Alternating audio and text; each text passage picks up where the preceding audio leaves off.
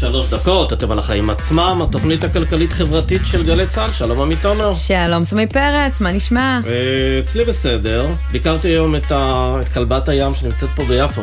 יוליה. יוליה, כך כן. סיפרת לי. כן, באתי, החלטתי שאני צריך לראות את התופעה הזאת. מה שלומה? מה שלום יוליה? היא בסדר גמור, יש הרבה מאוד סקרנים שמגיעים, מתגודדים סביבה, אם כי שמו שם איזה גדר כדי שלא להתקרב אליה מדי, והיא בסך הכל מקבלת את כולם בסבלנות ובלי פחד יותר מדי. חמודה, לגמרי יפה, אז חמודה. שלומה של יוליה טוב, אבל הכלכלה הישראלית, שלומה פחות טוב אה, היום. כן, אז יש פה באמת יום עם נתונים לא כל כך מעודדים לכלכלה. משרד האוצר מעדכן כלפי מטה את תחזית הצמיחה שלו, וזה במקביל להאטה, שהלשכה המרכזית לסטטיסטיקה, שהאטה במשק, היא מפרסמת היום לגבי הרבעון הראשון. ובאמת שידענו שזה יקרה, שמענו אזהרות והן מתממשות, לא רק בגלל מה שקורה פה אצלנו, אלא גם בגלל מה שקורה בעולם. אנחנו נדבר על זה עם אה, הפרופסור מישל אה, סטרבצ'ינסקי, מי שהיה עד לא מזמן, מנהל חטיבת המחקר של בנק ישראל. והאמת, גם צריך לברר מה אפשר לעשות עם הכסף שלנו כשהנתונים הכלכליים לא כך מעודדים, אינפלציה, ריבית. כן, אה, האם אפשר קצת, גם אה, להרוויח מכל המצב הזה, או לפחות לבחור באופציה הגרועה פחות? אז כן. אה, ניתן לכם את כל העצות. נגיע גם לתקציב, שממשיך אה, להתקדם היום וגם להתנפח היום, אה, עם אישור סופי בוועדת הכספים לקריאה שנייה ושלישית במליאה, אבל גם עם חלוקת עוד שלל כספים קואליציוניים. כן, הם לא עצרו ב-13 מיליארד, המספר כבר עלה. נביא את כל הנתונים ונברר עם שחר גליק מי קיבל וכמה. ונדבר עם חנוך מלביצקי מהליכוד, וננסה להבין מה הוא עומד לעשות במיליונים שהוא קיבל היום. אז זהו, אז הוא קיבל כמה מיליוני שקלים, אבל הוא לא מתקרב למספרים שקיבלו המפלגות החרדיות, ונשאלת השאלה אם מישהו כאן יצא פראייר. נשאל אותו? נשאל אותו. אנחנו נדבר על קרן הארנונה והעיצומים שנמשכים ברשויות המקומיות, והפעם החשש הוא שהעיכוב בוועדות התכנון ישפיע על שוק הדיור בגלל עיכובים בוועדות, תראי את הפרדוקס. כל כן. העניין הוא לעודד בניית דירות, אבל בגלל השביתה פחות מאשרים אה, ונותנים היתרי בנייה. כן, פרדוקס אה, שיכול באמת אה, לגרום לכך שרבים מאיתנו לשלם עליו אה, מחיר. נדבר גם על דוח שמבשר חדשות לא טובות בהייטק שלנו, ולא רק את המספרים נביא, אלא גם סיפור אישי שממחיש שכבר לא כל כך פשוט למצוא אה, עבודה בשוק הזה, כמו שאולי חשבנו, וגם נהיה עם חדשות טובות בהחלט, מכרם שלום בעוטף עזה, אבל זה בסיום. בינתיים, מה הכותרת שלך, סמי? אז אני רוצה לדבר קצת על אה, שירותי בנקאות בחברה הערבית. תשמעי, זה לא סוד שהכלכלה הישראלית מאוד ריכוזית, זו אחת הסיבות ליוקר המחיה הגבוה, אבל מסתבר שיש סגמנטים שבהם הריכוזיות אפילו גבוהה יותר, וזה מתבטא במחירים. אה, רשות התחרות הוציאה דוח שמראה שהריכוזיות של שירותי בנקאות בחברה הערבית גבוהה יותר מאשר בחברה היהודית. כלומר, אם חשבנו שהמצב שלנו לא משהו, שם, שם עוד עוד פחות יותר. טוב, יש שם פחות סניפים, פחות נגישות לשירותי בנקאות, וגם לוקחים שם פחות משכנתאות, והמחיר הוא שלקוח ערבי ממוצע משלם ריבית גבוהה יותר על האשראי מאשר לקוח יהודי ממוצע, גם במגזר של הלקוחות הפרטיים, גם בעסקים קטנים. אז צריך להבין, הריבית היא מבטאת סיכון. ככל שלקוח מסוכן יותר, ככה הריבית גבוהה יותר. אבל לפי המחקר, לא נמצא הבדל ברמת הסיכון הממוצעת בין ערבים ובין יהודים באותו אשכול כלכלי-חברתי. Mm. אז מה השורה התחתונה של הדבר הזה? נדרשת יותר תחרות בכלל בישראל, ובמגזר הערבי עוד יותר, ובשירותי הבנקאות Mm. עוד יותר, ונראה לי שהמקום היחידי שיכולה להגיע ממנו, הבנקים הדיגיטליים. כן. אולי הם יכולים לדלג על הפער הזה שנפתח בגלל שאין מספיק סניפים. הבטיחו לנו בשורות גדולות מהכיוון הזה, בינתיים אחד כבר פועל כמה חודשים. אני לא יודעת אה, אם זה השתנה. הייתה לזה אגב התייחסות במחקר לבנקים החדשים? לא, לא התייחסו לזה במחקר. אז אה, אולי אה, אבל בפרקים הנה, הבאים. תרימו את הכפפה. יש פה כן. מגזר שאפשר אה, להצליח בו. כותרת אז שלך. כן, אני uh, מסתכלת בימים האחרונים על התמונות מלשכת האוכלוסין. מבצע חדש דרכו נועד לעצור את התופעה של תורים פנויים רק חודשים קדימה, בדרך כלל הרבה אחרי החופשה שאתם מתים לצאת אליה, אבל הוא הוביל לשעות של המתנה בלשכות עצמן, שפשוט עולות על גדותיהן. אותי אישית זה די הפתיע, כי כבר קרוב לשנתיים שהבעיה הזאת קיימת בלשכות, והיית מצפה שיפתרו אותה כבר, או לפחות שגם אם בטפטופים, מספיק חלקים מהציבור יחדשו בתקופה הלא מבוטלת הזאתי את דרכונם. אבל דוח מבקר המדינה, שמתפרסם היום, מגלה שמה שאנחנו רואים עכשיו זאת רק ההתחלה, כי לפי הערכות של המבקר, העומס בלשכות האוכלוסין צפוי לגדול ב-75% בכל חודש בשנתיים הבאות.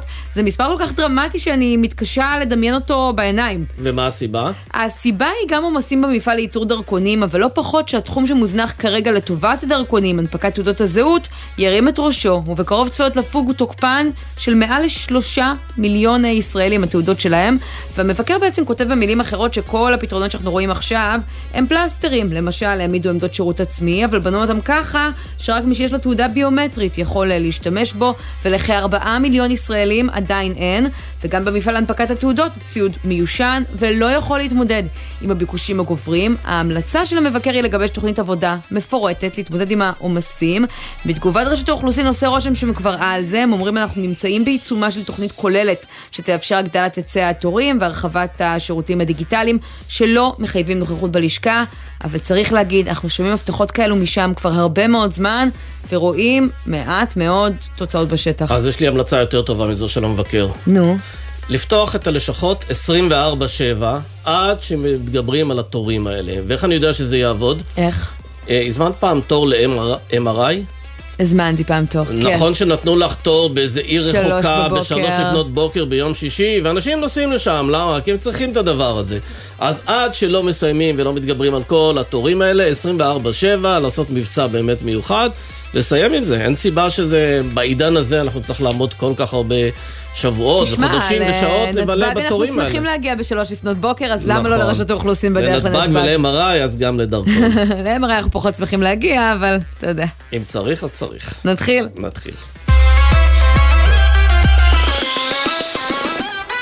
אז אנחנו פותחים נתוני הצמיחה המאכזבים של ישראל, והתחזית העתידי- העתידית שלא נראית ורודה יותר, זה לא עומד להתרומם הרבה מכאן. הכלכלנית הראשית במשרד האוצר, שירה גרינברג, מעדכנת היום את התחזית מטה לשנתיים הקרובות, ורק כדי לסבר את האוזן, היא צופה שב-2023 המשק הישראלי יצמח בפחות מחצי. ממה שקרה ב-2022, שזה חדשות לא טובות לכלכלה הישראלית, ואנחנו רוצים אה, לדבר אה, עליהם עם פרופסור אה, מישל סטרבצ'ינסקי, לשעבר מנהל חטיבת המחקר של בנק ישראל, האוניברסיטה העברית בירושלים היום, הוא איתנו על הקו עכשיו, שלום. שלום לכם ולמאזינים. אז מישל, אולי נתחיל משאלה אה, בסיסית, אבל יושבים עכשיו אנשים, ואני מניחה שיש כאלו ששואלים את עצמם, למה זה צריך לעניין אותי? איך הצמיחה של מדינת ישראל כולה קשורה לחיים שלי, לכיס שלי? תעשה לנו את החיבור הזה. טוב, קודם כל מבחינת החיים עצמם, כן? כלומר, כשיש צמיחה, כתוצאה מזה יש גם מקומות עבודה, ואנשים יש, נותן אפשרות גם לתעסוקה, עליית משכורת וכך הלאה, אבל בנוסף, זה קשור גם לתקציב, כי אה, זאת הסיבה שבגללה אה, ונדבר גם בעניין ששירה היא זאת שעדכנה את התחזית. ההוצאות ש... כותבים בתקציב גם לשנה הבאה מאוד מאוד מושפעות מתחזית הצמיחה. והיא אומרת בעצם שתחזית הצמיחה תהיה נמוכה יותר, לכן בעצם זה, זה גם ההכנסות ממיסים יהיו נמוכות יותר ממה שנכתב בתקציב, השנה הן יהיו נמוכות יותר בקצת יותר מחמישה מיליארד שקלים, ובשנה הבאה ב-11 מיליארד שקלים. הרבה מאוד כסף. נכון, אה, אה, אני חושב שצריך לעשות הבחנה בין מה שקרה עד היום ואיך שאנחנו מסתכלים על העתיד. אנחנו באים משנתיים עם צמיחה מאוד מאוד גבוהה. אה, וזה מאפשר אה, לתקציב להיות בנקודת פתיחה מאוד טובה, עם אפילו עודף בתקציב הממשלה, דבר שלא ראינו מאז 2007. עכשיו, זה אפשר לתכנן הוצאות כפי שתכננו, מצד אחד. מצד שני, כשמסתכלים על זה קדימה, צריך יהיה כל הזמן לעקוב אחרי הנתונים, כי כנראה ב-2023 אה, לא נראה איזו בעיה מאוד גדולה בתקציב, אבל בהסתכלות לקראת 2024 יש הרבה איומים. אה, אני חייב גם להזכיר את הנושא של הרפורמה המשפטית כאחד האיומים. על פי התרחישים שנעשו בבנק ישראל, אפילו אם אני לוקח את התרחיש האמצע שלהם, הם דיברו על בין 0.8 ל-2.8. Mm. אם אני לוקח את זה של האמצע, אני כבר מגיע לבעיות בתקציב כבר ב-2025. כן, 2024 עוד אולי אפשר יהיה להתקרב לחלק העליון. לא, אבל עוד. לפני כן, מישל, אנחנו ראינו בסוף השבוע את חברת הדירוג אה, S&P, אה, אומנם לא מורידה את דירוג האשראי של ישראל, ומצד שני מורידה את תחזית הצמיחה לאחוז וחצי, כלומר זה הרבה יותר נמוך ממה שהכלכלנית הראשית צופה וגם ממה שבנק ישראל צופה. ונשאלת השאלה, יכול להיות שפה הגורמים המקומיים מאוד אופטימיים בהשוואה לחברת הדירוג, מי צודק פה? טוב, הם הזכירו גם את העולם, את המצב בעולם, וגם קרן המטבע הנמיך נו, את התחזית גם העולם. חשוב. לא? כשעושים הערכות כאלה, גם מה שקורה בעולם חשוב. מאוד. נכון, נכון, נכון מאוד, אבל אה, יש את המרכיב המקומי, כן, שהוא לא רק משפיע על הצמיחה, הוא גם משפיע על האינפלציה.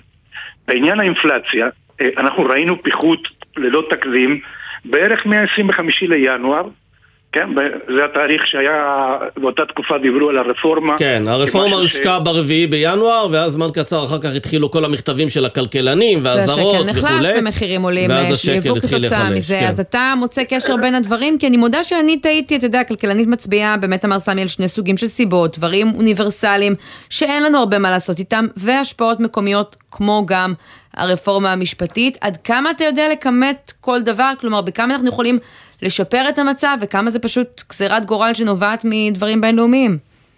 אז, אז אני אתייחס לעניין האינפלציה, כי באותם ימים, אה, אז אמרו שהם רוצים למהר ושזה יקרה עד מושב, עד, עד פסח, סיום המושב, באותה תקופה, וראינו פיחות מהמינימום למקסימום של 9%. אבל בינתיים זה טיפה התייצב, בין השאר כי כנראה, נגיד ככה, טיוטה דרקונית שהייתה באותה תקופה, היא תהיה פחות רלוונטית לפי מה שמדברים היום, כנראה, כן, אנחנו לא יודעים, אבל אם זה יהיה המצב, אז יכול להיות שנישאר ברמת שער החליפין של היום, מדובר על פיחות של כשישה אחוזים, יחסית למה שהיה לפני. אגב, הוא אחת הסיבות לזה שהאינפלציה באפריל הייתה גבוהה, כי ראינו שיש אה, חלק מהאינפלציה, מחצית מהאינפלציה קשורה לחופשות בארץ ובחו"ל, שחלקן נרכש בדולרים, ביורו, אה, וזה כמובן אה, מייקר, מייקר לנו את עלות החופשות. וכמובן, כשיש פיחות, כל המוצרים המיובאים מושפעים בזה באופן ישיר. המקדם שהיה נהוג להשתמש בבנק ישראל זה משהו כמו 0.2. אז אנחנו מדברים על כ-1.2% באינפלציה. זה מספר מאוד משמעותי. ובנק ישראל, אין לו ברירה אלא להגיב. אני רוצה להזכיר לכם שבהחלטה שלו בפברואר, הם העלו את הריבית ב-0.5, בעוד שבארצות הברית כבר התחילו עם העלאות של 0.25. בהעלאות שבאים לאחר מכן זה כבר בתוך הרמה, כן? כי הרמה של שער החליפין נשארה גבוהה. וכשבנק ישראל מסתכל קדימה, אין לו ברירה אלא להסתכל. אבל זהו, כשאני. מסתכל על הנתונים שהלמ"ס פרסם היום, רואים ירידה בצריכה הפרטית, זה קשור במ- במידה מסוימת לריבית הגבוהה, כלומר בנק ישראל מצליח לגרום לנו לצרוך אולי קצת פחות, אבל אנחנו גם רואים אינפלציה גבוהה, כלומר אנחנו רואים שהמדיניות של בנק ישראל לא עוצרת את עליות המחירים. מה זה אומר לגבי החלטת הריבית הקרובה? הוא יצטרך לתת אה, פטיש של עשרה קילו?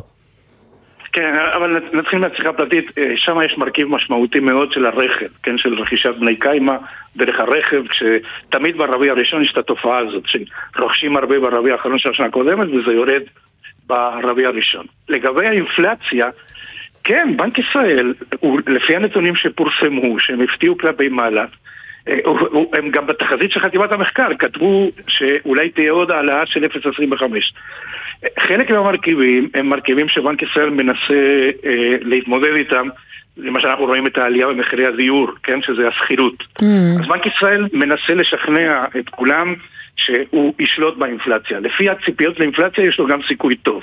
אבל מצד שני, יש פה גורמים ארעיים כאלה שמאוד מקשים על בנק ישראל, ואני דווקא שם את הרפורמה כאחד העיקריים, כי הפיחות זאת תופעה מאוד רוחבית. אתה אומר במילים אחרות שהסיבה שהריבית ממשיכה לעלות כיום, לשיטתך, היא הרפורמה המשפטית, ולולא הרפורמה הזאת יכול להיות שכבר לא היינו בסרט הזה? נגיד את זה ככה, אנחנו ראינו, אותה העלאה שהזכרתי הייתה יותר גבוהה מארצות הברית. ארצות הברית כבר עברה ל-0.25, שם אנחנו רואים ירידה באינפלציה עשרה חודשים ברציפות. בישראל זה עדיין לא קורה, ואם אני מנסה לראות מה שונה, יש ירידה במחירי הנפט, יש מחירה, ירידה במחירי הסחורות, זה גם קורה בישראל. זה גם משפיע על הורדת האינפלציה בישראל. יש גם חברות אז- פרטיות שבכל זאת מעלות מחירים, אתה יודע, וזה הסיפור של אה, יוקר המחיה אצלנו, למרות הנתונים האלה שאתה מציין, אבל אני חייבת לשאול אותך לסיום עוד שאלה אחת על הדוח של הכלכלנית הראשית, כי גם שר האוצר, בצלאל סמוטריץ', קורא אותו, מפרסם לפני זמן אה, קצר תגובה עם איך שהוא קורא אותו, ומעניין אותי מה אתה אומר על זה. הוא כותב, האמת, דוח הכלכלנית כולל השוואה בינלאומית, שממקמת את ישראל במקום טוב בעדכוני התחזיות השליליות בעולם, יש האטה בכל העולם, הצמיחה הצפויה, בישראל עדיין גבוהה ביחס לעולם, הגירעון נשאר נמוך ורחוק מהתקרה, ואין שום קשר לרפורמה המשפטית. זה עולה בקנה אחד עם הדוח שאתה קראת? אה, אני חושב שהפרשנות הזאת ממש לא נכונה, כמו שהסברתי לכם, זה הרבה יותר רלוונטי ל-25, 26, 27. אני בעצמי עשיתי חישוב על מה המשמעות אם, אם בסוף תהיה אותו תרחיש שבנק ישראל דיבר עליו, לא התחרשית הבסיסית שלו, אלא התרחיש. אם זה, אם זה מה שיקרה, אנחנו נהיה בבעיה תקציבית מאוד גדולה. כן, אז ממש רק לסיום, משפט אחרון, מישל, אבל אולי זו הבעיה של כל האזהרות של כלכלנים מסוגך. אתם מדברים על 25-26, והפוליטיקאים מסתכלים על הרבעון הקרוב, אתה יודע, על המושב הקרוב, לא מעבר לזה. אבל אה, למשל, כשיש החלטות כמו הדרישה אה, שלא נותנים כסף ללא דרישה ללימודי ליבה, זה משהו שישפיע בטווח הארוך. זה לא ישפיע בשנה הבאה, זה ישפיע בהמשך, כי כתוצאה מזה אנחנו מונעים מילדים חרדים להיות חלק מהמוביליות החברתית. כלומר, אם כן. אתה נותן אה, לימודי ליבה, אתה מאפשר להם גם אה, לתקווה כלשהי לצאת מהעוני, אבל אם הדברים האלה נמנעים, אז יש פה בעיה, בעיה שהיא ארוכת טווח. בהחלט. היא לא, היא לא מחר בבוקר, היא יותר בשם. ארוכה. פרופסור מיסל סטרבצ'ינסקי, לשעבר מנהל חטיבת המחקר של בנק ישראל, תודה רבה לך על הדברים האלה. תודה לכם, תודה לכם. חיבר אותנו לנושא הבא. כן, כי ההסכמים הקואליציוניים אה, ממשיכים אה, להתנהל וממשיכים אה, לגדול, אתה יודע, כן. אם 12 מיליארד שקלים נשמע לנו הרבה, ואז הסכום קפץ למעל ל-13 מיליארד שקלים, אז עכשיו, ברכות, זה... אנחנו כבר מעל ל-14 מיליארד שקלים. זה קורה בלילה, כשאנחנו הולכים לישון. כן. כאילו, אנחנו ישנים בשקט, אבל אנחנו לא צריכים לישון בשקט, כי כל דקה שאנחנו ישנים עפים עוד מיליארדים. כן, ואני רוצה לשאול אותך, אגב, מה, מה היית עושה עם מיליון שקל, אם היית מקבל עכשיו, שקל. לעשות מה שאתה רוצה ברמת מדיניות. תני לי לחשוב על זה, עד סוף התוכנית תקבלי תשובה. אוקיי. אוקיי, כי יש כמה, תכף נדבר עם אחד מהם, שזכו לזה היום, אבל כן. בואו קודם כל נדבר עם שחר גליק, כתב התחום הפוליטי, שלום. שלום לשניכם, ערב טוב. אז uh, תספר לנו מי עוד uh, ייהנה מהכספים הקואליציוניים. כן, אז הבוקר שינויים באמת אה, תוספות בכספים הקואליציוניים. אנחנו רואים אה, שורה של חברי כנסת, שישה למעשה, אה, שמקבלים עוד כספים, פחות או יותר 20 מיליון שקלים. יצחק קרויזר מקבל 5 מיליון, חנוך מלביצקי מיליון, אתי עטיה 2 מיליון, ועוד כספים לאתי עטיה וחנוך מלביצקי ביחד 3 מיליון. פינדרוס מקבל 3 מיליון, משה סולומון 5 מיליון. כשהם מקבלים את הסכומים האלה, הם מודיעים מראש מה הם מתכוונים לעשות עם הכסף, או שהם נותנים להם את הסכום ואז הם ממציאים איזושהי מטרה? כן, אז בוא נגיד ככה, קודם כל צריך לומר שכל, uh, מה שמשותף לכל השישה האלו הם שכולם חברי ועדת הכספים, חלקם התנגדו להצעות החוק uh, וזה היה איזשהו uh, uh, מתכון, מנגנון להשתיק אותם, חלקם תמכו, כמו למשל מלביצקי שכל הזמן תמך בסיפור הזה של קרן הארנונה למשל, אבל בכל זאת חברי ועדת הכספים מקבלים הבוקר את הכספים שלהם, זה כן צבוע, זאת אומרת כשאנחנו אומרים חמישה מיליון שקלים לקרויזר למשל, זה לא כסף שהוא מקבל לכיס שלו ללשכה שלו, זה כסף עם ייעוד ספציפי, למשל קרויזר מקבל את זה לחקלאות ולחוקי ילדים ונוער, מלביצקי למיזם מנהיגות לסטודנטים ולגרעינים תורניים, אתי עטיה להורים יחידניים, פינדרוס לחוגי העשרה במתנסים, משה סולומון למענק ירושלים לחינוך. זאת אומרת, יש לזה ייעוד. חבר הכנסת שחתום על הכספים האלו הוא זה שבעצם אחראי על החלוקה בתוך הייעוד הזה, הוא זה שדרש את הייעוד הזה, והוא זה שיהיה מול האוצר אחר כך לוודא מי בדיוק מקבל, אבל כמובן שלכל אחד מהסעיפים האלה יש אה, אה, אה, ייעוד משלו. כן. מי שעוד מקבל הרבה מאוד כספים, צריך לומר, לסיום, יושב ראש הקואליציה, אופיר כץ, 85 מיליון שקלים, הרבה מזה לבתי חולים בפריפריה וחדרי מיון, חלקם למלגות לסטודנטים מוחלשים, שכר דירה ללוחמים בודדים, כל מיני דברים כאלו, הרבה מאוד כספים שבסוף הם כן למטרות חברתיות, אבל מי שמקבל את השליטה עליהם הם חברי הכנסת, חברי ועדת הכספים או יושב ראש הקואליציה, שבסוף ישבו בימים האחרונים לילות ארוכים בהצבעות וישבו על איזשהו שלטר משמעותי, כן. הקואליציה פחדה שאולי הם לא יצביעו איתם. אז שחר, רק תספר לנו ממש לסיום, עכשיו אה, כשהשלטר הזה אה, הוסר וכל הידיים מורמות ברגעים הנכונים כמו שאתה מספר, מה עוד צפוי לנו בדרך לאישור התקציב? אז זהו, אז מחר uh, מתחילה המליאה מאשרת את חוק ההסדרים עד ליום חמישי, זה הצפי פחות או יותר, יכול להיות שזה יימשך גם למהלך השבוע הבא, ואז התקציב עצמו במהלך השבוע הבא, מראשון עד uh, רביעי, ערב חג השבועות, הם מקווים לסיים את זה, שואפים לסיים את זה, אולי אם פתאום יהיה משהו חריג, אז גם אחרי שבועות, ביום ראשון, זה היום האחרון שנותר להם. בקואליציה מקווים מאוד לא להגיע לזה, וכבר ביום רביעי הבא לסיים בקריאה שנייה ושלישית באופן סופי את תקציב המדינה לשנת 2023-2024. שחר גליק, כתב התחום הפוליטי, תודה רבה לך על הדברים האלה. תודה. ואנחנו רוצים לדבר עם חבר הכנסת חנוך אה, מליביצקי, חבר ועדת הכספים, מפלגת הליכוד, ערב טוב. ערב טוב. תשמע, אני מסתכל פה על המטרות של, שבעצם אתם מתכוונים לממש אותן עם הכספים הקואליציוניים, אתה רוצה מנהיגות לסטודנטים, אתי עטייה להורים יחידניים, אופיר כץ לבתי חולים בפריפריה, וכולם נשמעות לי מטרות מאוד ראויות, אבל נשאלת השאלה, למה זה לא עובר דרך הממשלה? למה הממשלה לא מתקצבת את זה ישירות? למה זה צריך לעבור דרכך? אה, קודם כל חשוב להבין שזה לא עובר דרכי, השיוך הוא... זה לא שיש לי איזושהי שליטה לאן זה הולך, אלא יש תקנות קיימות. זאת אומרת, הכל אה, דברים שקיימים, לא ממציאים שום דבר. ומה שאני ביקשתי בדברים הללו זה את שתי הנקודות אה, האלו ששולחו אליי, ביקשתי איך אפשר אה, לעזור להם. ובהתאם לישיבה עם נציגי האוצר, mm-hmm. סוכם שזה מה שהתוספת ש, שתעבור אליהם. אה, הבנתי שזה ככה מתבצע. אבל זה כסף שבכל מקרה משרד האוצר היה מקצה למשימות האלה, אבל רק כדי לקנות את שתיקתכם או את שיתוף הפעולה שלכם. זה ממש לא שתיקתנו, ולא לא, לא הייתי צריך לשתוק, ואף אחד לא היה צריך לקנות את שיתוף הפעולה שלי. זה ממש ממש... לא, לא שלך, של החברים האחרים בוועדה. אני גם לא... על איזה חברים בוועדה היה צריך לקנות את שיתוף הפעולה שלהם? אני נמצא בדיונים, אף אחד לא... לא היה צריך לקנות את שיתוף הפעולה שלו, ההפך. אה, אני לא חושב. אז תסביר לנו אולי אה, ככה... בוא נלך צעד אחורה. בזמנו נגד החלקים בתקציב היה חבר הכנסת דלל, והוא גם כן אה, בסופו של דבר הצביע על מה שצריך, למעט על החוק הספציפי של הארנונה, שבהצבעה של הארנונה הוא לא רצה להיות. אז תספר לנו לא... ככה איך באמת uh, קורה שמחלקים את הכספים האלה ברגע האחרון, ואם שאלתי קודם יצא משאלה תיאורטית, מה הוא היה עושה עם מיליון שקלים, אתה קיבלת uh, מיליון שקלים uh, לצרכים שאתה בחרת ועוד שלושה מיליון עם אתי עטיה, איך החלטת מה הכי חשוב למה להקצות את הכסף? היו שני נושאים, היו שני הנושאים הללו, אה, היו מראש, זאת אומרת, באתי איתם לאוצר, זה לא שאמרו לי, תקשיב, יש לך שלושה מיליון שקל, תחשוב מה אתה רוצה לעשות איתם, בכלל לא. מה זה מיזם מנהיגות לסטודנטים? סליחה? מה זה מיזם מנהיגות לסטודנטים? תספר לנו, זה מעניין. זה תוכנית אה, שקיימת כבר אה, כמה שנים, אה, שהיא בעצם אה, מייצרת אה, לסטודנטים בארץ, זו תוכנית מנהיגות שמחזקת את הזיקה לארץ ישראל, לערכים יהודיים? וכולי. תוכנית טובה מאוד שאני מכיר. מה? איך? מה זאת אומרת אה, מחזקת את הזיקה לארץ ישראל? זה תוכנית שנרשמים אליה הסטודנטים, אה, והתקציב הזה הוא בעצם נועד לסבסד את המחיר שהסטודנטים מקבלים. אני מכירה את התוכנית הזאת, זו תוכנית ללימודי יהדות, נכון? זה לא רק יהדות, זה לא לימודי יהדות, זה לימודי ישראל, mm-hmm. ציונות קצת. זה בהחלט מחזק את כל הערכים שיש לנו כעם ישראל, ארץ ישראל. מי תקצב לא את זה עד היום? אה, זה היה קודם, אה, אני יודע, במש... עכשיו זה נמצא במשרד לענייני מורשת.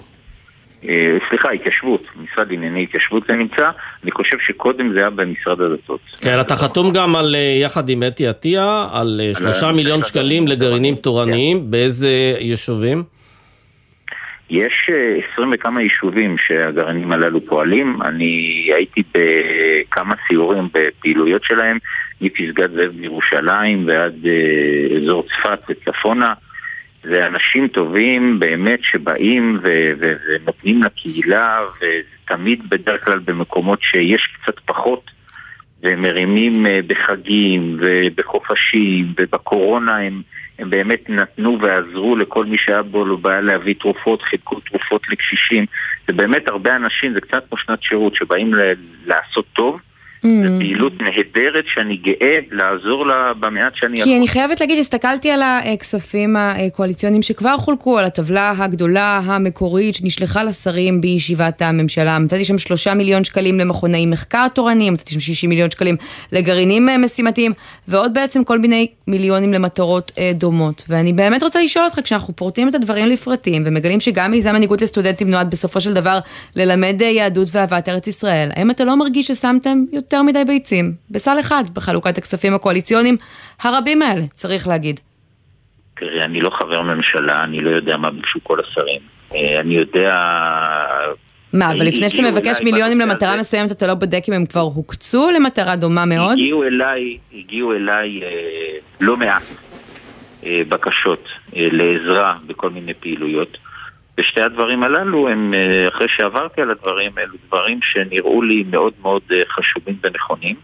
ואלו מקרים שאם תסתכלי עליהם, גם על הסך הכללי ש, שניתן להם, אלו באמת דברים שעוזרים ב, ממש בבקים. כן, אגב, למרות שאם מסתכלים על הסכומים, חבר הכנסת מליביצקי, כן. אה, פה מדובר בכסף לא גדול, פה שלושה מיליון, פה שני מיליון.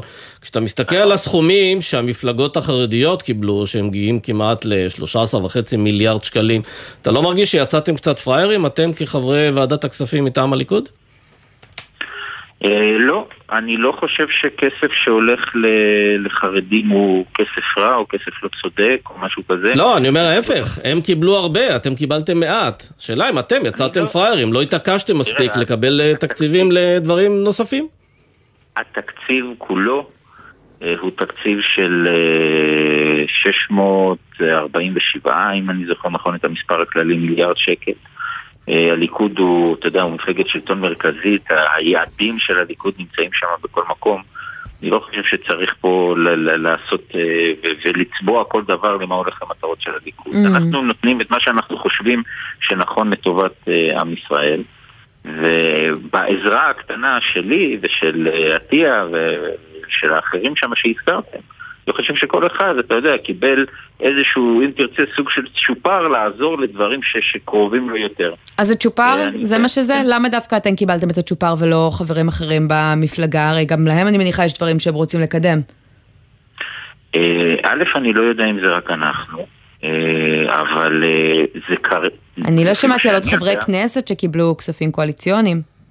לפי מה שאני יודע, אה, זה אה, הנוהג שקיים תמיד, שחברי ועדת כספים, אה, בגלל העיסוק השוטף שלהם בזה, יכולים לבוא ולבקש... בגלל שהם אלה שצריכים להצביע על התקציב. זה נראה קצת כמו חשמל חינם לעובדי חברת החשמל. כלומר, חברי ועדת הכספים מקבלים נגישות לכספים בגלל שהם מצביעים. אבל זה לא נגישות, זה ממש לא נגישות, אתה אמרת בעצמך שלא מדובר פה בכסף גדול. לא, אני אומר, מה לא שאתה קיבלת זה לא כסף גדול לעומת מה שהמפלגות החרדיות קיבלו. הכל יחסי. אבל השאלה אם זה לא בעצם, כאילו, קחו תקציב ואל תעשו לנו בעיות בהצבעות, ויהיה רשום על שמכם. המקומות האלו שאליהם זה הולך, שאני הצלחתי לעזור להם, אני יודע שמבחינתם זה העולם ומלואו. וזה מאוד מאוד, אתה יודע, כשאני בא ואני עוזר למטרות האלו, מטרות צודקות, נכונות, שאני יודע שהכסף באמת הולך ל, ל, ל, ל, לשימוש נכון ולא לאיזה ניפוח מנגנון או משהו כזה, זה עושה לי טוב, אני אומר לך אמיתי. אבל תשמע, אנחנו כולנו יודעים, אתה בטוח יודע את זה כחבר ועדת הכספים, שעוגת התקציבי בסוף דבר מוגבל. ואומר למשל יושב ראש האופוזיציה יאיר לפיד, בואו תראו מה אפשר לעשות עם הכסף הזה שמחולק עכשיו לכספים קואליציוניים, 14 מיליארד שקלים, כדי למשל להוריד את יוקר המחיה. הוא מציע בין היתר להוריד את המע"מ ב-2%. זו הייתה הבטחת הבחירות המרכזית שלכם, להוריד את יוקר המחיה, ואני שואלת אם זה לא יותר חשוב. אבל עזוב מה הוא עשה, הוא עשה לא טוב. עכשיו אני שואלת, האם אתם, שהבטחתם להוריד את יוקר המחיה, לא יכולתם לעשות דברים יותר אוניברסליים לכיס של כולנו בכסף הזה? זה אותו אדם שרצה למנות את קרובת משפחתו ליושבת ראש... אבל אני לא שואלת על יאיר לפיד, אני שואלת על יוקר המחיה. גם החברה שמחזיקה את הקרקעות, את מלא הקרקעות הכי גדולות במדינת ישראל. אבל שוב, אתם נבחרתם כדי להתעסק ביוקר המחיה, ואתה מתעסק איתי בעניינים פרסונליים, ואני שואלת אותך על יוקר המחיה. את רוצה אדבר איתך על התקציב ועל הבשורות שיש לו בעניין יוקר המחיה? תן אחת. על הנגיעות שיש בכל נושא ונושא ביוקר המחיה, על המהפכה שיש בנושא התכנון והבנייה עם ההרחבה. משמעותית מאוד של כל נושא הרישוי העצמי, mm. על ההגדלה של התמיכה של הקצבאות של הילדים עד גיל 18, אה, על כל הנושאים שהזכרתם של אה, מרכזים רפואיים בפריפריה. התקציב הזה הוא תקציב טוב למדינת ישראל, הוא תקציב טוב מאוד למדינת ישראל. זה שליאיר יפיד יש סדר עדיפויות אחר, שכולל להכניס שר אוצר שמדבר על להכניס חרדים למריצות oh, ולזרוק okay. אותם. בשביל זה אנחנו כאן, כי לנו יש סדר עדיפויות אחר, שרוב עם ישראל נתן לנו את ה... כוח בארבע שנים הללו. הייתי שמחה להתעכב איתך על התקציב, כי לצערי הוא לא מספיק מטפל ביוקר המחיה, אבל נעשה את זה אולי בפעם אחרת. חבר הכנסת חנוך מלביצקי, חבר ועדת הכספים, היה מאוד מעניין איתך, תודה שבאת. תודה לכם. יוצאים לכמה תשדירים ואז נהיה עם הקרב על קרן הארנונה ונשאל האם הוא יכול להשפיע לרעה על שוק הדיור, בעצם ההפך ממה שניסו לעשות. הפרדוקס שזיהינו פה, כן. וגם נביא קצת חדשות טובות מעוטף עזה, יש שם גם כאלה, כבר חוזרים.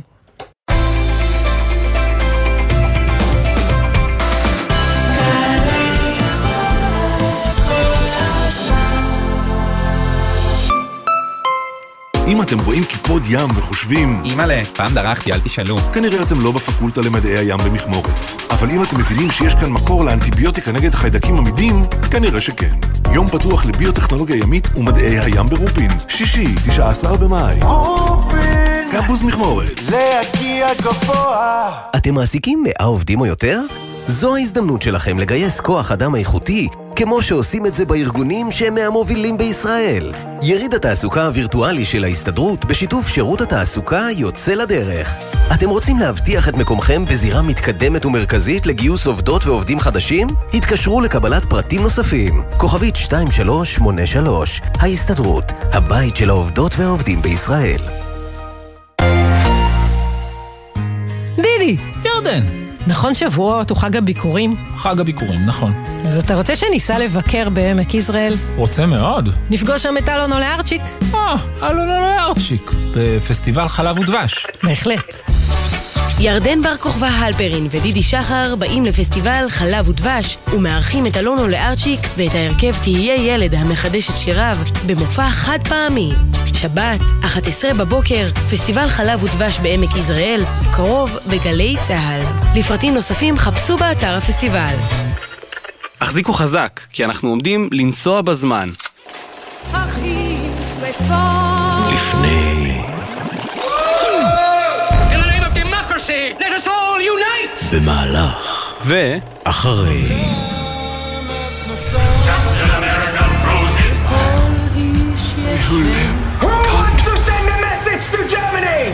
המלחמה הגדולה בהיסטוריה. מלחמת העולם השנייה הולידה אינספור יצירות אומנות. בהסכת החדש של גל"צ, מנוונים חסרי כבוד, אנחנו עומדים לחקור אותן מקרוב במסע מרתק בזמן. מנוונים חסרי כבוד. בכל זמן שתרצו, באתר וביישומון גלי צה"ל, ובכל מקום שאתם מאזינים להסכתים שלכם. עכשיו בגלי צה"ל, עמית תומר וסמי פרץ עם החיים עצמם. חזרנו ועכשיו אנחנו למאבק על קרן הארנונה בעוד יום שבו הקרב הזה לא מתקדם, מצד אחד עיצומים של ראשי הרשויות, מצד שני פקידי האוצר ושר האוצר סמוטריץ' עומדים על הרגליים האחוריות ואומרים אנחנו לא ניכנע לבעלי האינטרסים האלה ואנחנו רוצים שנייה לשים את כל חילופי השמות האלה בצד ולדבר על החיים עצמם שמאחורי הסיפור הזה. אם אתם הורים לילדים כנראה שירדה לכם היום אבן מהלב כשהעיצומים לא כללו את uh, מערכת החינוך, ובעצם הילדים הלכו כרגיל לבית ספר, אבל זה לא אומר שחזרנו לשגרה, כי יש משהו שכבר הרבה מאוד זמן לא מתקדם, וזה ועדות התכנון והבנייה, וסמי זה אולי נשמע לחלקנו מאוד רחוק, אבל זה בתכלס מחירי הדירות של עוד שנתיים. זה, המת... זה הצינור שבעצם עובר דרכו כל בניית הדירות, וברגע שהצינור הזה סתום, אז uh, יש עיכוב בהיצע הדירות. כן. ואנחנו רוצים בעניין הזה לדבר עם uh, חיים uh, פייגלין, ערב טוב. ערב טוב. מנכ"ל חברת הנדל"ן צמח המרמן וגם סגן נשיא התאחדות הקבלנים בוני הארץ. אז uh, אתם מרגישים את זה כבר מבחינת uh, פגישות שמתבטלות, אישורים שלא מתקבלים, פרויקטים שנתקעים כי הוועדות האלה תקועות? בהחלט, אנחנו כבר מרגישים ביטולי פגישות וכל מה שהזכרת פה בפועל קורה, שיבושים... וצריך להזכיר באיזה רשויות אבל זה קורה? בכל הרשויות או בחלקן? רק באלה לא, השובתות. לא, אני לא יכול לחתום שזה בכל הרשויות, אני מניח שזה ב, בכל הרשויות שהצטרפו למהלך, אני לא יודע אם זה כולם, אבל זה הרבה רשויות. ומה המשמעות של העיכובים האלה מבחינת uh, קצב התחלות הבנייה או קצב התקדמות הבנייה? אז ברור שזה פוגע בקצב התחלות הבנייה וזה פוגע גם בקצב התחלות האכלוס, שזה לא פחות חשוב ולא פחות uh, כואב. לפעמים פרויקטים שנמצאים כבר בסיום הליכי בנייה וממתינים לאישורי אכלוס, גם הם נתקעים והציבור ממתין לדירות uh, לשווא. ואתה יודע להגיד לנו כמה פרויקטים כאלה או כמה דירות כאלה תקועות רק בגלל אותם שיבושים של העבודה בוועדות uh, של הרשויות המקומיות? אני לא יודע להגיד לך כרגע כמה תקועים, אני יכול להגיד לך שכרגע נמצאים בהליכי אה, בנייה בפועל בישראל, הליכים פעילים, אה, נמצאות כ-160 אלף דירות. מתוכם כ-110 אלף דירות מכורות לציבור, וכ-50 אלף דירות הן אה, במלאי. אז אני מניח ש-110 אלף דירות או שנמצאים בהליכי רישוי באופן ש- שממתינות להיתרי בנייה, או שנמצאות בהליכי בנייה בפועל, פעילים וממתינות לאישורי אכלוס.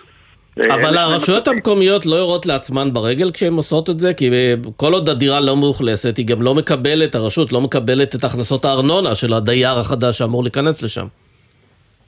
נכון, אז אני, הם נלחמים, אה, אני מניח את מלחמתם, אני לא רוצה להיכנס לעצם העניין פה, אה, אם המלחמה מוצדקת או לא מוצדקת, אני רק חושב שהפגיעה בנו, קבלנים, יזמים, ובציבור כולו שמחכה לדירות היא פגיעה אנושה, צריך להבין אגב, אתה מתייחס לדירות, זה אותו הדין לגבי אה, דירות ולגבי אה, עסקים, בנייה של עסקים שרוצים לעשות? כי אנחנו יודעים שהארנונה העסקית היא הכסף הגדול, היא הבוננצה של הרשויות המקומיות, זה משהו שהכי צף עכשיו מכל הסיפור של קרן הארנונה.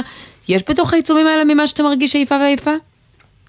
אני לא יודע להגיד לך, כי אני מניח שאם הוועדות המקומיות אה, מושבתות, אז אני מניח, ואני רוצה, רוצה להאמין שהן מושבתות גם לגבי אה, אה, משרדים ותעסוקה ומסחר, למרות שזו שאלה מאוד מעניינת, השאלה שאת נוגעת בה, כי אה, אנחנו מכירים את היחס השונה של הרשויות המקומיות לרישוי עסקים לעומת רישוי... נשמח שתברר לנו עם הקבלנים הרבים, אה, חברי האיגוד, שאני מניחה שמתמודדים אה, מול הוועדות האלה יום-יום, גם בימים אה, אלו.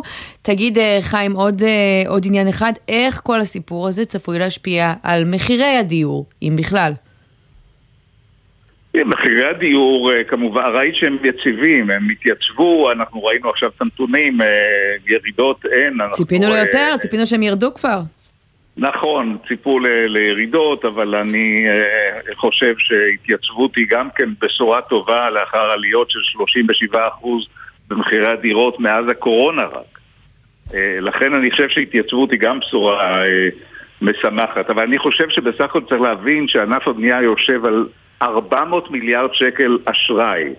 400 מיליארד שקל אשראי זה אומר שכל יום עיכוב, כל יום שביתה כזה, עולה לקבלנים, חברינו, שאותם אנחנו מייצגים, עולה לנו 112 מיליון שקל כל יום שביתה כזה. אז יום שביתה כזה הוא אסון, הוא אסון למשק, הוא אסון לציבור, הוא אסון לכלכלה. אתם מנסים לדבר עם אה, ראשי הרשויות, להסביר להם את הסיטואציה הזאת, להגיד אולי אתם יורים לעצמכם ברגל, יש סיכוי שהנושא הזה יוחרג, או שיעברו לעיצומים יותר ארוכים בתחום אחר? אנחנו גם מנסים לדבר, ואנחנו גם בהידברות, ואנחנו גם הגשנו עתירה לבית המשפט כנגד השביתה. Mm. השביתה הזאת היא מבחינתנו בלתי נסבלת בעליל. היא, היא, היא חייבת להיפסק מיד, היא שביתה פראית, אנחנו לא מקבלים אותה, לא משלימים איתה, אנחנו מדברים עם אה, אה, יקירינו וידידינו בשלטון המקומי, אנחנו בסך הכל המשקיעים הכי גדולים בערים, ולכן אנחנו בעצם אה, מצפים שלא יפגעו בנו ולא יפגעו בציבור דרכנו. אז אה, אה, אני באמת קורא מכאן להפסיק את השביתה הפראית הזאת ולחזור לעבודה ולאפשר לענף הזה לנוע קדימה. כולנו תקווה שהסיפור הזה יגיע סוף סוף לסיום, ולו רק כי אני חושבת שמעולם לא דיברו כל כך הרבה על קרן או על ארנונה. חיים פייגלין, מנכ"ל חברת הנדל"ן צמח המרמן, סגן נשיא התאחדות הקבלנים, תודה רבה לך. תודה לכם, ערב טוב. עמית, אני חייב לשתף אותך בציוץ של שר האוצר בצלאל סמוטריץ', ממש מלפני שעה, משהו כזה. הוא לוקח את כל הכותרות שיש היום בכל האתרים הכלכליים על הדוח של הכלכלנית הראשית, זה שדיברנו עליו קודם לכן, והדוח הזה הוא דוח אה, שאתה יודע, הוא מביע סימני דאגה וכולי, והוא אומר, האמת היא, דוח הכלכלנית כולל השוואה שישראל במקום טוב בעדכוני התחזיות, הצמיחה עדיין גבוהה יחסית לעולם, הגירעון כן. נשאר נמוך, בישראל פשוט אין תקשורת. עדר קמפיינרים נגד הממשלה, והוא מצרף פה בעצם כותרות מכל האתרים, ואתה תוהה, כאילו, מה, אתה לא מאמין גם למה שכותבת הכלכלנית שלך, ראש אגף התקציבים שלך, כל הפקידות הכי בכירה שיושבת איתך, זה מה שהיא כותבת, וזה מה שכותבים בעיתונים ובאתרים. כן, ונזכיר ששאלנו על זה בתחילת התוכנית מי שהיה עד אה, לפני אה, ממש רגע, מנהל חטיבת המחקר של בנק ישראל, והוא אמר במילים אה, מכובסות, מילותיו העדינות, כנראה שלא קראנו בדיוק את אותו אז הדוח. זה העניין, וזה גם נוגע בדיוק באייטם הבא שלנו, שעוסק בכל מיני סימנים באמת מעוררי דאגה, ואתה שואל את עצמך, אם יש סימנים מעוררי דאגה, למה שר האוצר מתכחש אליהם? למה הוא כן. מדחיק אותם? אבל בסיפור של תקשיב, ההייטק... אולי תלמד מזה משהו. כן, התעצבנת, אה? פשוט לא מצליח להבין את ההכחשה וההדחקה הזו. אה, יש נתונים לא טובים, תתייחס אליהם, אה, ויש גם נתונים טובים, גם אליהם אפשר להתייחס. נכון, השאלה אם זו הדחקה כלפי אה, פנים גם, או רק באמת כלפי חוץ כדי לייצר איזה מצג של חוסר פאניקה, כי אתה יודע איך זה בכלכלה, היא קצת אירוע פסיכולוגי, לפעמים פאניקה מובילה לעוד תוצאות גרועות וכולי. הסיפור של ההייטק הוא קצת שונה, כי לכאורה, כשקוראים את הדוח של רשות החדשנות ו Start-Up Nation שיצא היום, מרגישים שהמצב פחות טוב, אבל לא עד כדי כך גרוע, כי הם בעצם מוצאים ואומרים שב-2022 גדל מספר העובדים בהייטק רק ב-7% ולא ב-12% כמו ב-2021. מספר המשרות הפתוחות צנח בחצי, 17,000 בסוף השנה, לעומת 33,000 באמצע, אבל עדיין יש משרות פתוחות, ועל פניו כשקוראים את הנתונים היבשים אתה אומר לעצמך, המצב לא כל כך גרוע. הוא לא כל כך גרוע, כי עדיין ההייטק הוא חזק והוא דומיננטי פה, ועדיין יש ביקוש לעובדים, וגם צריך להגיד שההייטק התחיל את ההידרדרות שלו עוד לפני, לפני שנבחרה הממשלה הזו, דיברנו על זה פה בתוכנית כבר לפני שנה, אה, אבל זה מחריף. זה מחריף, אתה רואה את, ה, אה, את הירידה בגיוסים, ואני- וכשיש ירידה בגיוסים, יש גם ירידה בגיוסי עובדים. ואני חושבת שיש גם פער בין הנתונים היבשים לבין מה שקורה בשטח, במציאות. אולי המערכות עוד לא התעדכנו והסתנכרנו לגמרי. אין לי הסבר אחר לזה, כי המפגש אה, שהיה לי אה, לאחרונה, הכרתי את שירי. את שירי קונטס גילגון, מאוד הפתיע אותי. היא הייתה מנהלת משאבי אנוש בחברת סטארט-אפ, והיא פוטרה כבר לפני לא מעט חודשים, ולא מצליחה למצוא משרה אחרת אה, בהייטק, וזה אולי יהיה הסיפור שצריך לשמוע מאחורי הנתונים היבשים האלה, כדי להבין שהמצב כבר מתחיל להיות מדאיג. אז היא איתנו על הקו עכשיו, שלום. היי עמית, היי סמי, מה נשמע? ורק נגיד שאת לא לבד, את מנהלת את קהילת הייר, את קהילת נשות משאבי אנוש שפוטרו מההייטק, על כמה נשים אנחנו מדברות? אה, 258, נכון להרגע. כן, אז בעצם מדובר באנשים שהם לא אה, מתכנתים, מהנדסים וכולי, אלא בעיקר באנשים שהם במסביב, פיננסים, משאבי אנוש וכולי. אה, נכון, בדיוק, זה בעצם מה שקורה. אני אשמח רגע לתת, לתת רקע, אה, אולי למאזינים ש, שלא יודעים, אני בטוחה שאתם שוחים בזה, אבל ברגע שהתחיל המשבר, אה, עוד מעט נחגוג לו, אני עושה מרכאות, אה, שנה, אז בעצם כל מה שהוא לא אה, צוותי הפיתוח, מה שקוראים בהייטקיסטית מדוברת צוותי R&D, שזה מתכנתים, אנשי בדיקות תוכנה, מנהלי מוצר, קוצצו אה, באופן די גורף, שזה אומר אנשי שיווק, אנשי כספים, אה, יועצים משפטיים, אה, אנשי ונשות משאבי אנוש כמובן, אה, כל המעטפת, אה, מה שנקרא תפקידי מטה. כמה זמן אה, את כבר אה, בעצם אה, מובטלת, לא מצליחה למצוא עבודה אחרת מאז שפוטרת מהחברה שבה מ- עבדת? מעל, מעל שישה חודשים. וואו. אה, ובעצם אני כל הזמן אה, סביב זה, כלומר עברתי ממש באופן אישי את כל שלבי האבל של אה, שוק, הפתעה, אה, בכי, קושי, תסמונת המתחזה. ו- וכל הדברים הללו, אבל ובעצם... יגיד מי שמאזין לנו עכשיו, אולי התרגלה למשכורת ממש גבוהה, שמנהלי משאבי אנוש לא מרוויחים בדרך כלל, ואולי פשוט ככה היא לא מוצאת עבודה באותן מידות כי השוק השתנה. זה המצב או שהוא יותר גרוע? תראי, אני יכולה לדבר בשמי ו- ואני מרשה לעצמי לדבר גם בשם אה, הקהילה הקטנה שנוצרה סביב המשבר הזה, שזה ממש לא המצב, אה, ואני חושבת שגם המעסיקים, אה, שעד לפני רגע אני הייתי גם בצד של המעסיק, מבינים את זה.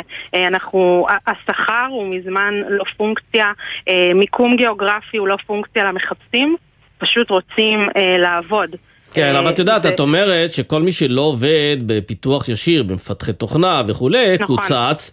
אה, העניין הוא שלכם, נגיד, לאנשים שעוסקים בניהול משאבי אנוש, בפיננסים, בשיווק, הם יכולים לעבוד בענפים נוספים, לאו דווקא בהייטק. ניסית לעבוד בענף אחר? וגם שם אני- קשה למצוא אני- עבודה? לפני שמנסים לעבוד צריך אה, למצוא. אז מה שקורה שבאמת בגלל שבהייטק זה שם מאוד רחב. מי שקוצץ ראשון זה כמובן היו אה, הסטארט-אפים ואחר כך החברות הבינוניות וכל הענקיות, גוגל, אה, פייסבוק, מייקרוסופט וכולי, הם בעצמם פיתרו. מה שקרה, ב, נקרא לזה בתעשייה היותר מסורתית, אה, הדברים פחות או יותר נשארו אותו דבר. כלומר, זה לא ששם התפנו משרות. כן, אגב, שירי, בקהילה הזאת שאת מנהלת, אמרת 256 אנשים, יש אה, רוב נשי? חד משמעית, כן. מעניין. אה, מש, מקצוע משאבי האנוש הוא מקצוע נשי אה, באופן כמעט מובהק, אפשר לראות את זה עוד בפקולטות, אה, בתארים ראשונים ושניים, אם זה פסיכולוגיה ארגונית, מדעי ההתנהגות, ייעוץ ארגוני, וגם אני חושבת שיש משהו אולי אפילו קצת קדום ב, בעבר, מקצוע משאבי האנוש היה מקום מאוד אמפתי, היום אני חושבת שהוא הרבה יותר מחובר לביזנס, אז כן, יש יותר גברים, כן. אבל לגמרי, לגמרי מקצוע, אה, מקצוע נשי. בואי נחזור רגע אה, לדוח, כי אני מסתכלת על הנתונים ואומרת בסופו של דבר מספר העובדים בהייטק עדיין אה, גדל משנה לשנה ומשרות פנויות עדיין אה, קיימות אה, ב- ב- באלפים, ביותר מ-17 אלף בסוף השנה. מה כותבי הדוחות האלה אה, מפספסים? כי אני חושבת שהמשבר שאת מתארת הוא יותר חמור. כן, שוב, אני אגב מדברת ספציפית על המקצוע שאני באה ממנו. אה, חברות שלי מהלימודים, חברות שלי מהשכונה שעובדות במקצועות שהם אה, מקיפים, נמצאות באותו מצב. כלומר, זה לא שרק אצלנו אין עבודה. אה, אתם יכולים בסוף השידור לפתוח לינקדין ופשוט לעשות חיפוש בשורת חיפוש של כל תפקיד ופשוט לראות את התוצאות. אם...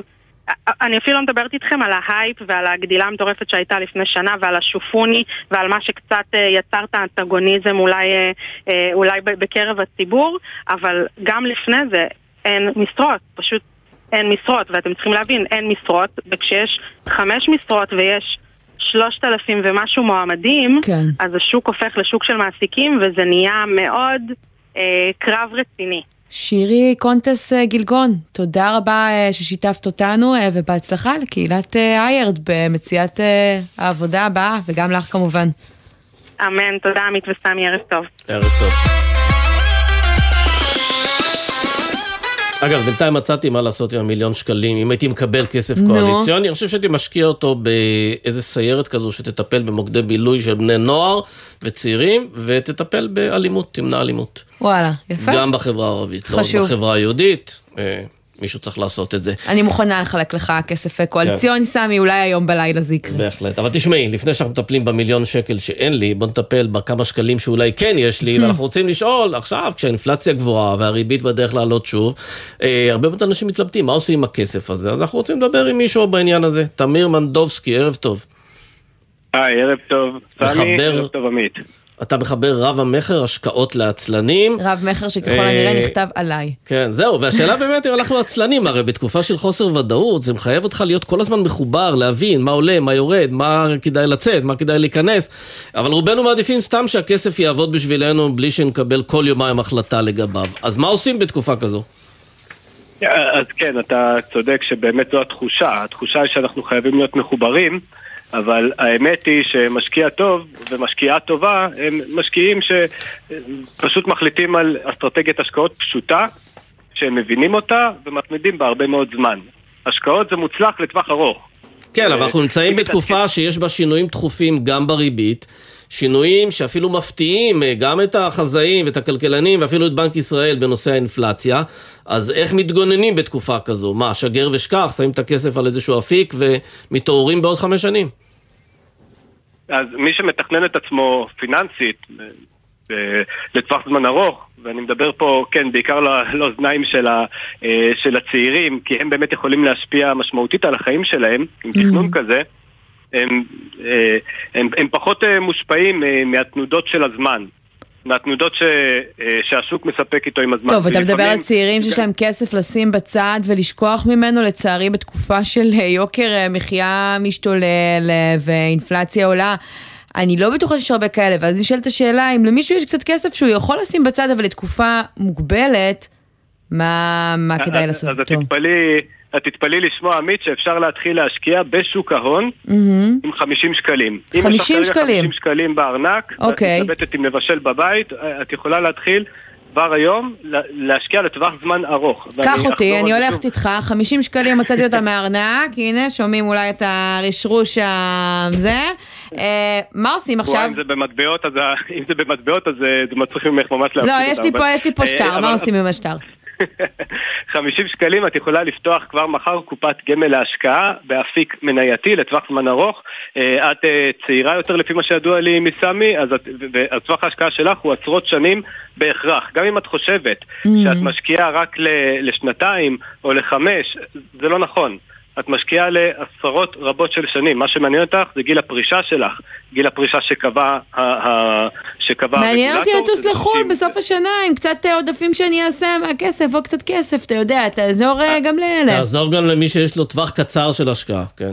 אין לו סבלנות. אז, אז, אז, מי- אז מי שרוצים אה, לשמור על הכסף שלהם לטווח הקצר, ואני בכוונה לא אומר להשקיע, כי להשקיע משקיעים לטווח זמן ארוך בלבד. לטווח הקצר אנחנו רק נאבקים שהכסף יאבד מערכו כמה שפחות. אז זה אוקיי, הבדל אז, מאוד אז גדול. באמת כדי לא לאבד מערכות, אתה צריך את זה למכשירים שהם מכשירי השקעה שהם צמודים למדד.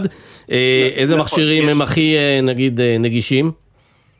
אז יש אה, היום, אה, פתאום הקרנות הכספיות חזרו לאופניים, היו שם תמיד, אבל אה, הקרנות הכספיות זה בעצם, אה, זה בעצם קרן נאמנות שנסחרת בבורסה, אפשר לקנות, אפשר לקנות אותה אה, בבנק, דרך הבנק זה גם בלי, בלי עמלות קנייה אה, ומכירה, אה, ואפשר פשוט לשים בפיקדון בבנק. עכשיו מה ההבדל בין שני הדברים?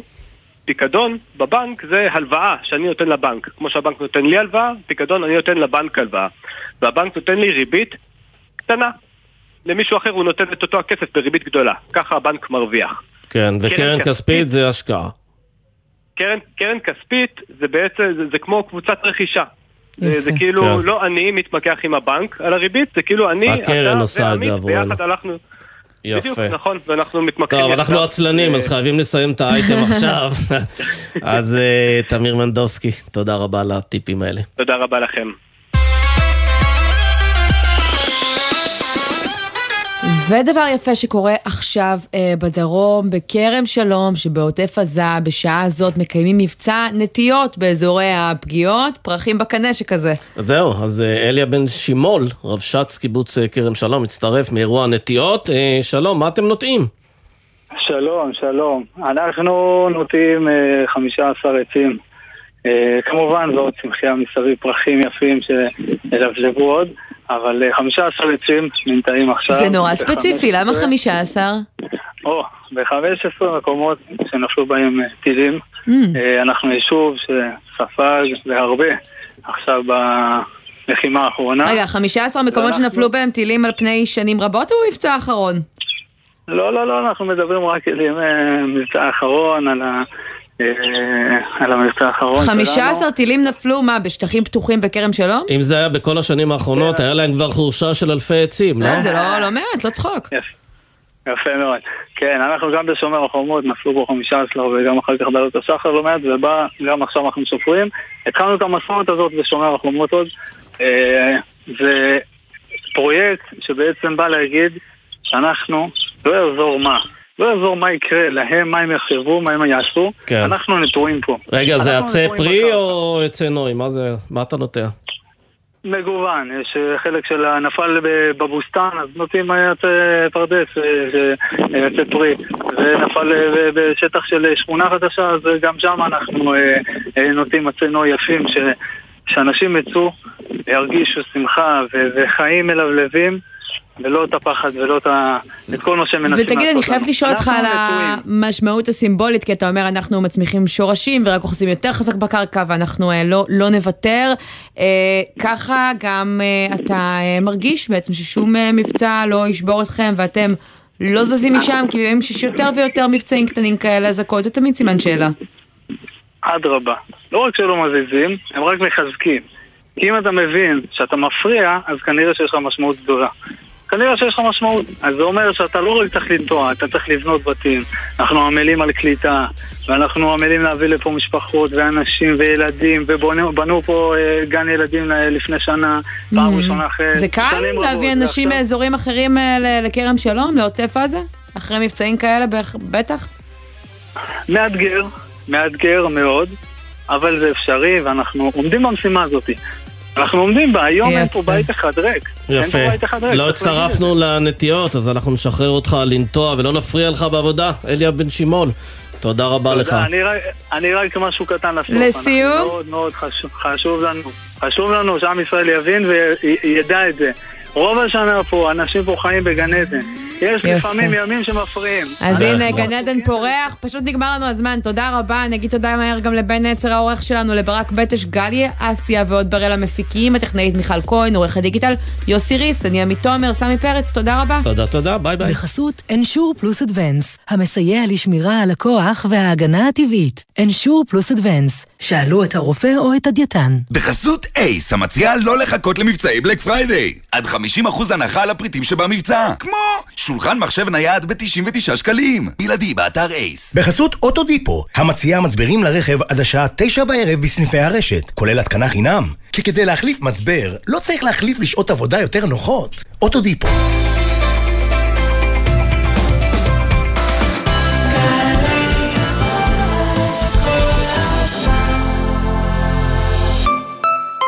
ביום חמישי הקרוב ייפתחו אתרי המורשת בירושלים חינם. משרד המורשת והמועצה לשימור אתרי מורשת מזמינים אתכם לבקר באתרי המורשת הירושלמיים ולצאת למסע בעקבות סיפורי הגבורה, המורשת, האנשים וסיפורי העבר. יום חמישי, 18 במאי, הכניסה חופשית. חפשו המועצה לשימור אתרי מורשת. רוכבי האופניים החשמליים והגלגינוע החולקים איתכם את הכביש הם בדיוק כמוכם הנהגים. רק בלי העטיפה המגינה של הרכב, וגם בלי חגורות הבטיחות. Mm, וגם בלי ארבעה גלגלים על הכביש ששומרים על היציבות שלכם? אה, וגם אין להם כריות אוויר. רוכבי הכלים החשמליים הם משתמשי דרך פגיעים, ואתם הנהגים צריכים לשמור עליהם.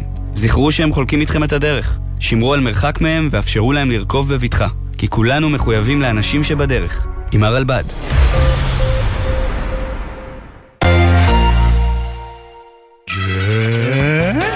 ג'ם, ג'ם, ג'ם, ג'ם, ג'ם, ג'ם, ג'ם, הג'ם, ג'ם, ג'ם, ג'ם, ג'ם, ג'ם, ג'ם. הג'ם של קוטנר. בכל חמישי יואב קוטנר מארח את האומנים הכי מעניינים להופעה חיה באולפן. והשבוע דניאל רובין ורונה קינן. הג'ם של קוטנר, עכשיו ביוטיוב של גלגלצ. וביום חמישי בשתיים בצהריים בשידור בגלי צה"ל. שלום, כאן יואב גינאי. המוסיקה ברדיו גרמה לי להבין מגמות בחברה שלנו. הסרט האחרון שראיתי בקולנוע לימד אותי על הכלכלה שלנו. והצגת התיאטרון האחרונה שעלתה לחצה לי על הנקודות הכי בוערות במדינה. כי זוהי תרבות, המראה הכי חדה לחיים שלנו. ולכן, בכל שישי בבוקר אני שואל, מה יהיה בתרבות? מה יהיה עם יואב גינאי? שישי, תשע בבוקר, גלי צה"ל. מיד אחרי החדשות, רן יבנאי.